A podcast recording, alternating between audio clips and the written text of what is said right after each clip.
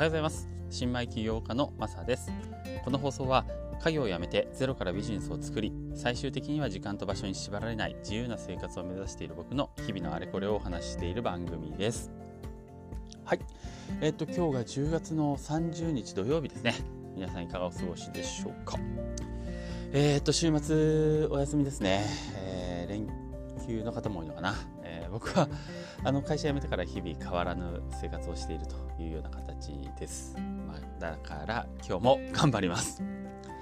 はい。えっと、今日はですね、あの、久しぶりに、あの、久しぶり、えっと、自分の輸入ビジネスの話をしたいなと思っております。えっと、まあ、特にですね、あの、ヤフーとかメルカリとか、そういったプラットフォームの、えー、使い方まで言うとちょっとおこがましいな。あのちょっとうまく手を入れたら、えー、売れましたっていう話をしたいなと思っています。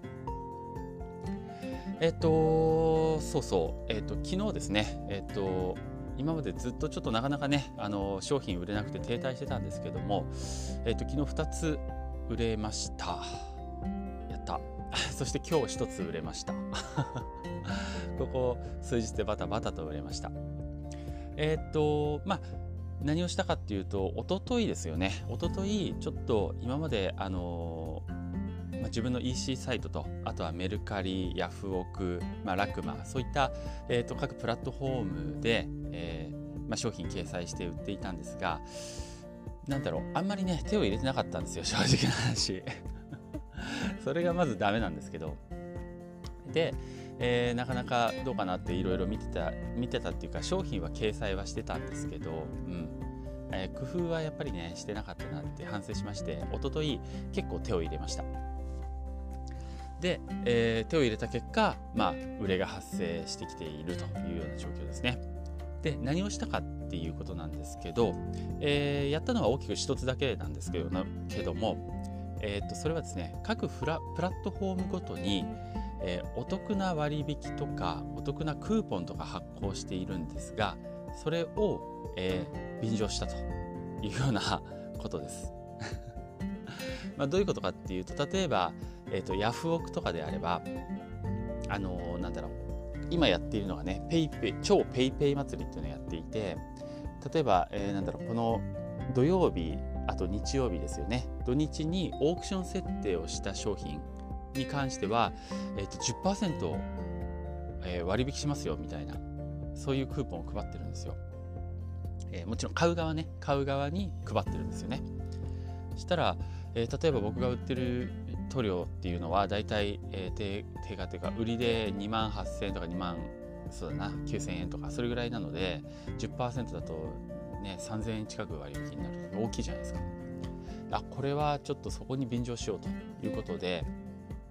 あの例えばタイトルをね、えー、と実質2000円引きとかあそうだ上限2000円だったんだな。実質2000円引きとかなんか期間限定とかなんかそういうちょっと、えー、それにクーポンとかに絡めて煽るようなその文言を入れてですね。で、えー、まあちょっと全般的に手を入れたと。あのその土日に落札してもらえれば、えー、これこれこうですよみたいなクーポンはこちらでゲットできますよみたいなちょっとそんな案内書きも入れたりしたら、まあ、反応が良かったと。で、えーと、合わせてやったのがちょっとこの木曜と金曜この2日間だけ、えー、ゲリラ的に、えー、1000円安くあの期間限定セールをしてみました。あの前値上げするって言ってたその逆行してるんですけどそのこの土日の売れ売れ今日明日の売れにつなげるためにちょっと何でしょうこうビューを増やそうと思ったんですね。えー、でその期間限定セールって1000円引きでちょっと安くねやったんですけどもおかげでもうめちゃめちゃ注目度えーと、ビュー見てくれる人がめちゃくちゃ200とか300とか見てくれるようになってそこに、えーと、土日限定でお安くクーポン配ってるそのさらに割あのお得に買える期間ありますんでぜひみたいな。ちょっとなんか、うん、広告費みたいな感じで1000円割引して払ってみたあのやってみたんですね。そしたらやっぱビューも集まって、まあ、今日明日、まあ、さらに期待できるなっていうところです、まあ、実際にこの安かったんで、えー、とそこに売れも発生して、えー、2個ヤフーから2個かなえー、売れたというような形ですね。でこれ不思議なんですけど 今まで放置して Amazon からも1個売れました。これは何で売れたのかな？よくわからない。あそうそう。でも Amazon の方もちょっとまあ工夫というかねちょっと考えてやってたことがあってこの塗料なんかいろんな名前で同じ商品なのにこう何個か出てるんですよ。でそこであの競争ライバルの激しいそういうページもあるしちょっと名前変えただけであの全然